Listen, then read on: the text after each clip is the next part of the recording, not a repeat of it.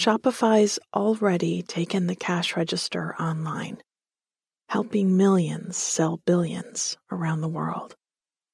But did you know that Shopify can do the same thing at your retail store? Give your point of sale system a serious upgrade with Shopify. Connect with customers in line and online. Shopify helps you drive store traffic and plug and play tools built for marketing campaigns from TikTok to Instagram and beyond. Get hardware that fits your business. Take payments by smartphone, transform your tablet into a point of sale system, or use Shopify's POS Go mobile device for a battle tested solution. Sign up for a $1 per month trial period at shopify.com slash nothing much, all lowercase. Go to shopify.com slash nothing much to take your retail business to the next level today. Shopify.com slash nothing much. Welcome to Bedtime Stories for Grown-ups, in which nothing much happens. You feel good, and then you fall asleep. I'm Kathryn Nicolai. I read and write all the stories you hear on Nothing Much Happens.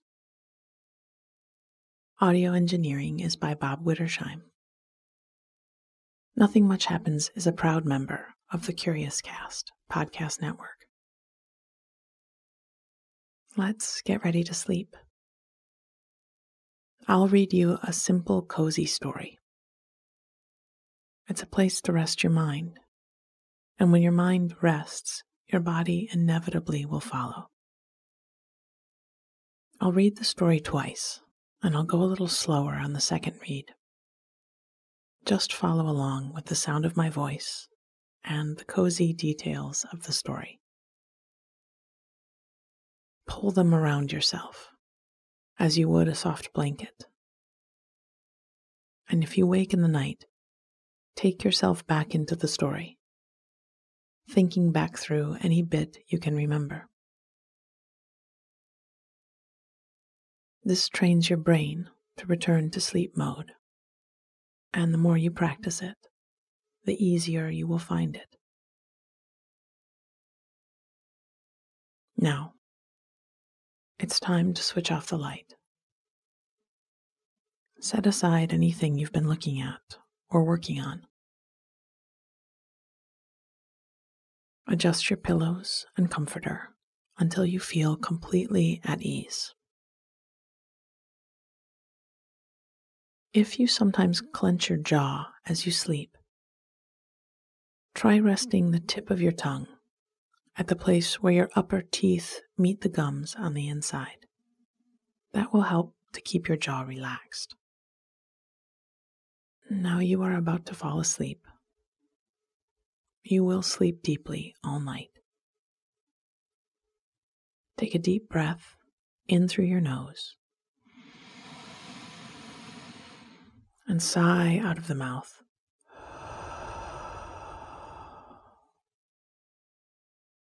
Again, breathe in and out. Good. Our story tonight is called Hearts and Flowers, and it's a story about showing someone what's in your heart. It's also about a Valentine's Day card signed with a flourish, a shop full of flowers, and the moment that you decide to take a risk. Hearts and flowers. I'd been standing in line at the market, a basket in my hands, overflowing with all my favorite things to put into vegetable soup. I was wrapped in my scarf and coat and watching the family in front of me as they unloaded their cart onto the checkout belt. They had a little boy, maybe seven or eight. He'd been talking about science class and dancing around the cart in the unembarrassed way that children are smart enough to do. He stopped suddenly in front of a shelf of valentines, and I watched his face as he looked at the cards and candy. He looked like he was thinking hard. He picked up a box of those tiny candy hearts the ones with messages printed on their pastel, chalky faces.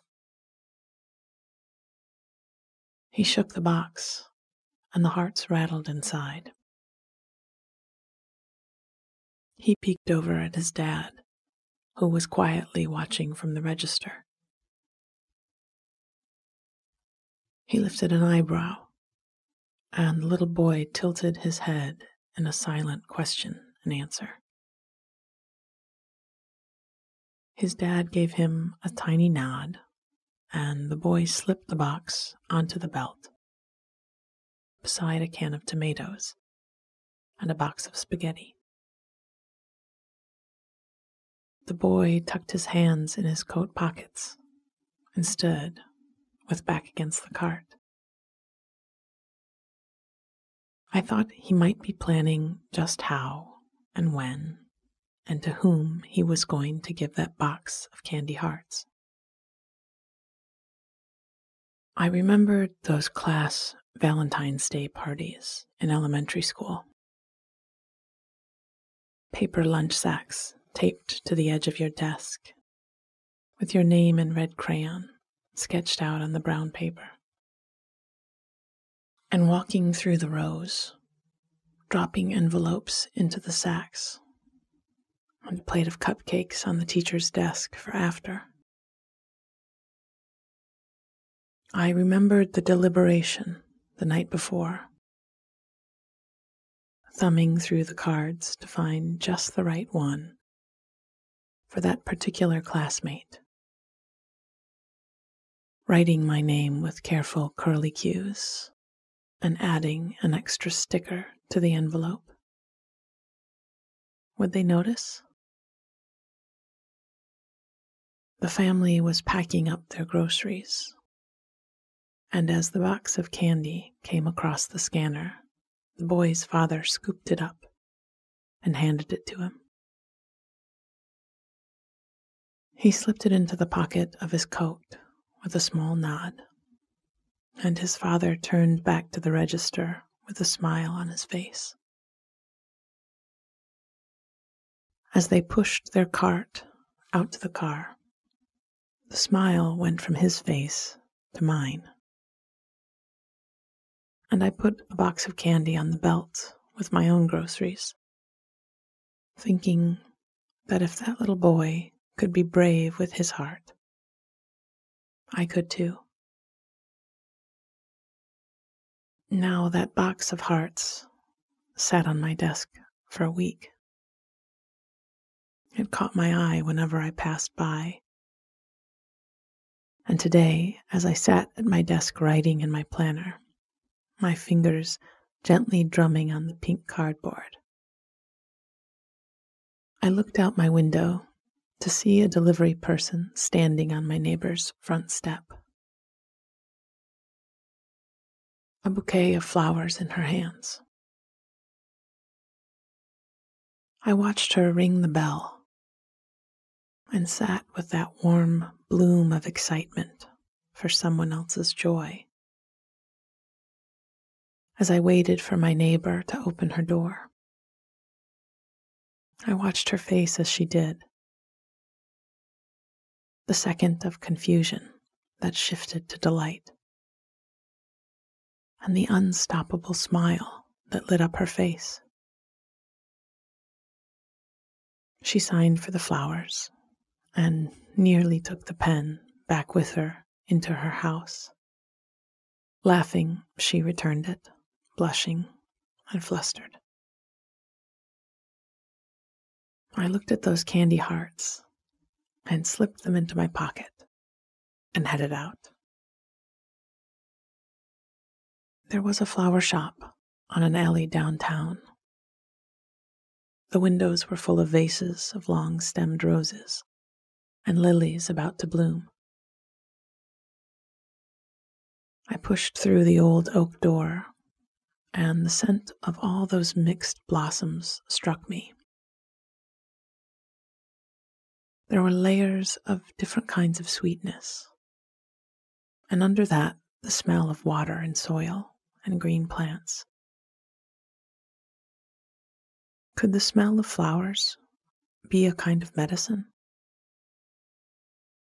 Like a tincture or salve for lifting spirits and elevating thoughts? It was a busy place on this February afternoon,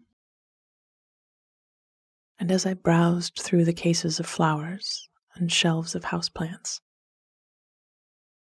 I moved around others on the same errand.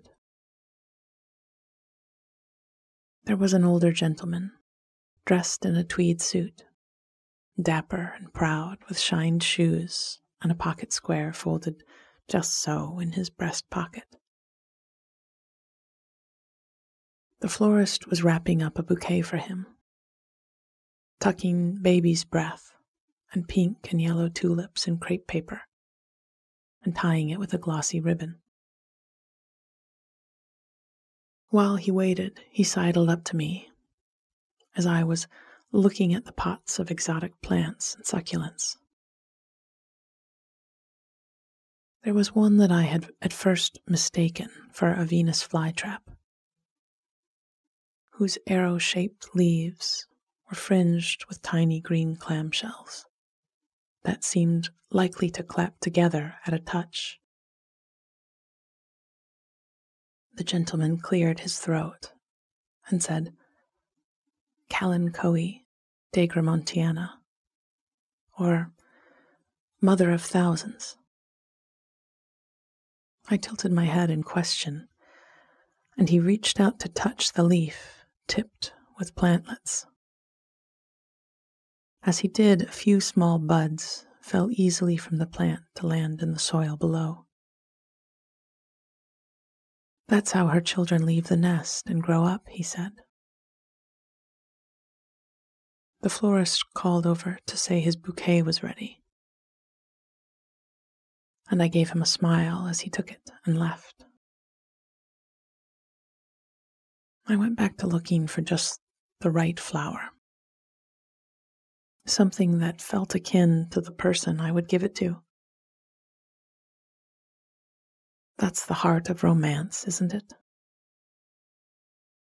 Showing someone that you are paying attention to who they are and reflecting it back with appreciation and a bit of excitement. It wasn't, I supposed, any different than looking through my stack of Valentine's cards in second grade to find just the right one to add that extra sticker to. There was a vase of feathery flowers and shades of light pink and cream and deep red. They were a bit like a fern who had given up on being just green and bloomed in a lacy soft plume. The florist caught my eye and I asked for all of them to be wrapped up in tissue and tied with a satin ribbon. This was no time for doing things by half.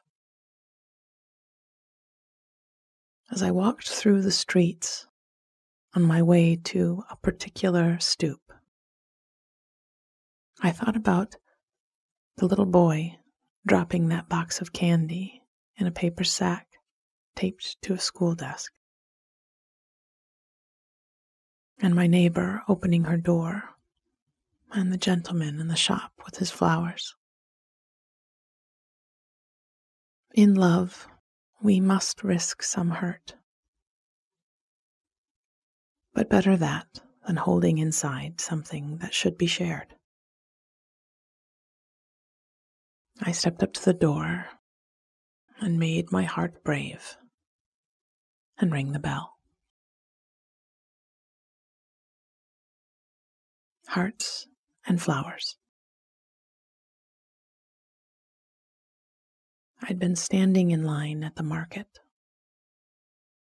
a basket in my hands, overflowing with all my favorite things put into vegetable soup.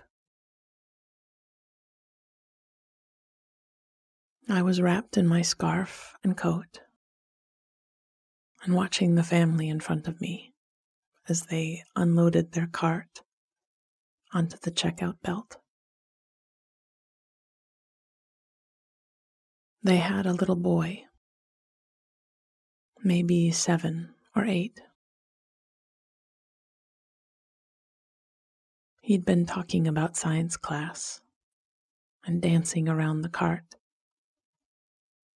in the unembarrassed way that children are smart enough to do.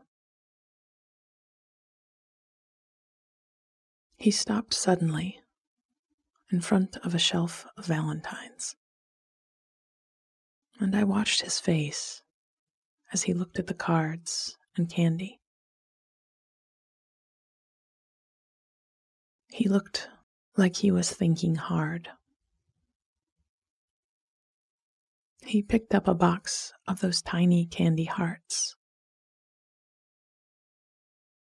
the ones with messages printed on their pastel, chalky faces. He shook the box, and the hearts rattled inside. He peeked over at his dad, who was quietly watching from the register. He lifted an eyebrow, and the little boy tilted his head in a silent question and answer. His dad gave him a tiny nod. And the boy slipped the box onto the belt beside a can of tomatoes and a box of spaghetti. The boy tucked his hands in his coat pockets and stood with back against the cart. I thought he might be planning just how and when and to whom he was going to give that box of candy hearts.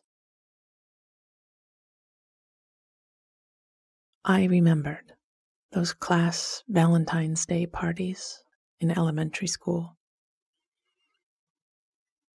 Paper lunch sacks taped to the edge of your desk with your name in red crayon sketched out on the brown paper. and walking through the rows, dropping envelopes into the sacks, and a plate of cupcakes on the teacher's desk for after. I remembered the deliberation the night before, thumbing through the cards to find just the right one for that particular classmate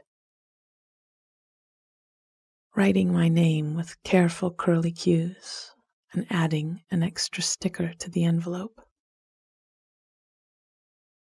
Would they notice?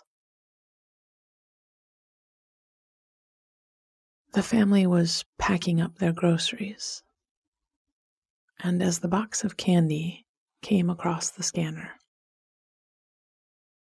the boy's father scooped it up and handed it to him.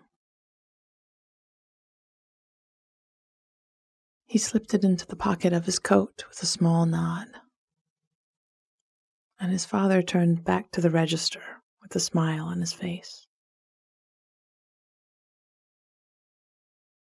As they pushed their cart out to the car, the smile went from his face to mine. And I put a box of candy on the belt with my own groceries, thinking that if that little boy could be brave with his heart, I could too. Now, that box of hearts sat on my desk for a week. It caught my eye whenever I passed by. And today, as I sat at my desk, writing in my planner, my fingers gently drumming on the pink cardboard, I looked out my window to see a delivery person standing on my neighbor's front step, a bouquet of flowers in her hands. I watched her ring the bell and sat with that warm bloom of excitement for someone else's joy as I waited for my neighbor to open her door. I watched her face as she did. The second of confusion that shifted to delight, and the unstoppable smile that lit up her face. She signed for the flowers and nearly took the pen back with her into her house. Laughing, she returned it, blushing and flustered. I looked at those candy hearts and slipped them into my pocket and headed out. There was a flower shop on an alley downtown. The windows were full of vases of long stemmed roses and lilies about to bloom. I pushed through the old oak door, and the scent of all those mixed blossoms struck me. There were layers of different kinds of sweetness. And under that, the smell of water and soil and green plants. Could the smell of flowers be a kind of medicine? Like a tincture or salve for lifting spirits and elevating thoughts? It was a busy place on this February afternoon. And as I browsed through the cases of flowers and shelves of houseplants, I moved around others on the same errand. There was an older gentleman, dressed in a tweed suit, dapper and proud, with shine shoes and a pocket square folded just so in his breast pocket. The florist was wrapping up a bouquet for him.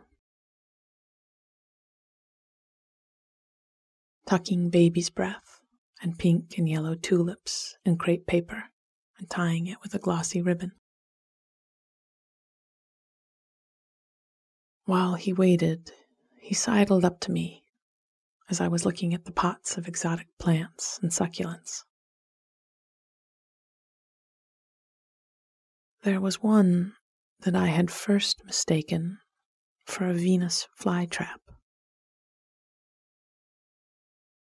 whose arrow shaped leaves were fringed with tiny green clamshells that seemed likely to clap together at a touch. The gentleman cleared his throat and said, Kalanchoe Gramontiana, or Mother of Thousands. I tilted my head in question, and he reached out to touch the leaf tipped with plantlets.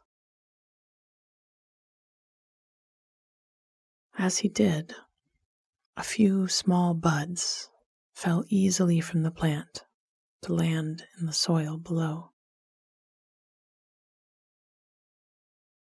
That's how her children leave the nest and grow up, he said.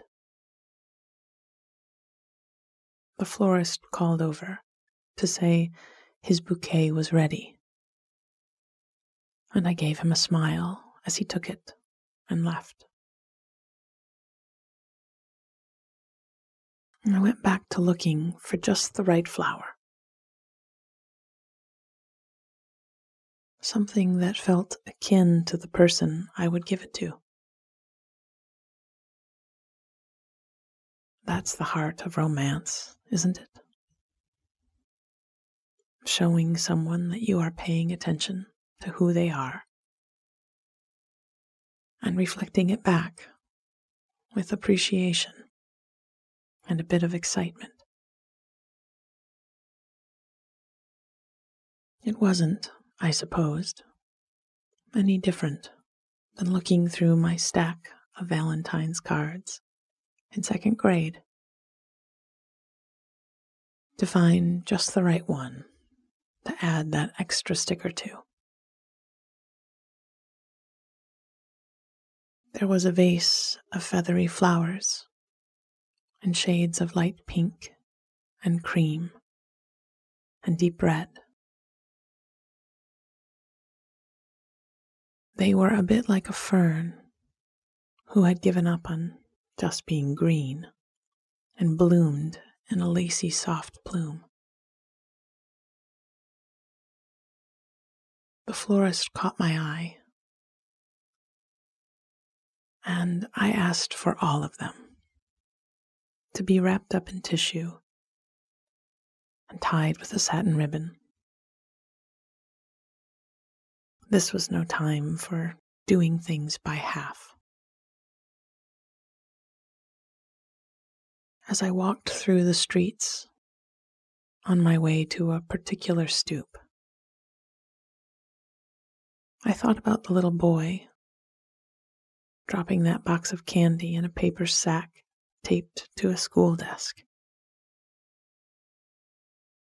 And my neighbor opening her door, and the gentleman in the shop with his flowers. In love, we must risk some hurt.